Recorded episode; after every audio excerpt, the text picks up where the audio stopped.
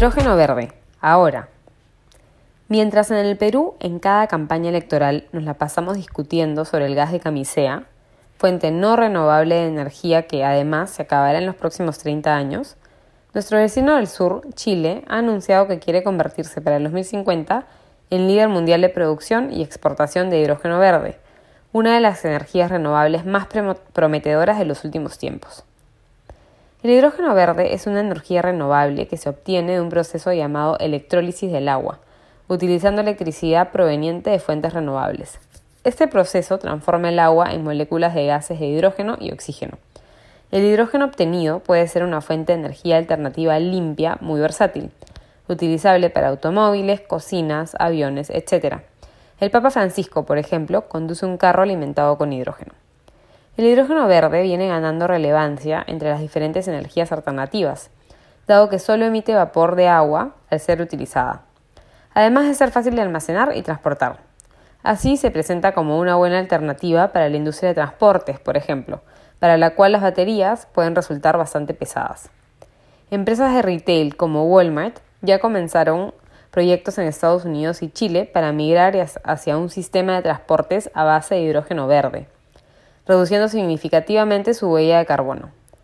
En el caso de Chile, la empresa Engie viene trabajando de la mano con Walmart para implementar en el 2022 la primera planta de producción de hidrógeno renovable a nivel industrial del país. La estrategia de nuestro vecino del sur no tiene fines solo medioambientales, sino también económicos. La demanda de energías renovables verdes a nivel global podría aumentar hasta 10 veces para el 2050, dado los objetivos de carbono neutralidad firmados por 185 países en el mundo. Eso sin contar que Chile, al igual que el Perú, es un país importador de petróleo y desarrollar esta industria le permitirá independizarse de la importación de dicho recurso. Chile busca aprovechar su posición geográfica ventajosa, que cuenta con una fuerte erradicación solar y fuertes vientos en el sur.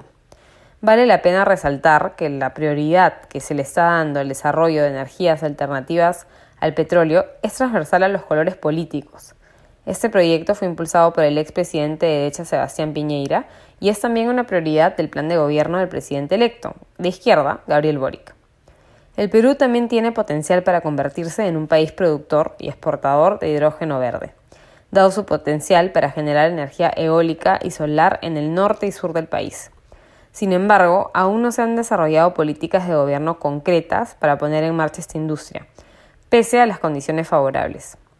Algunas empresas del sector privado vienen impulsando poner el, tema en agenda nacional.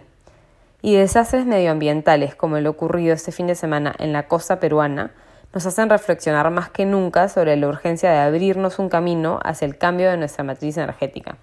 ¿Para cuándo, pues, este tema en agenda?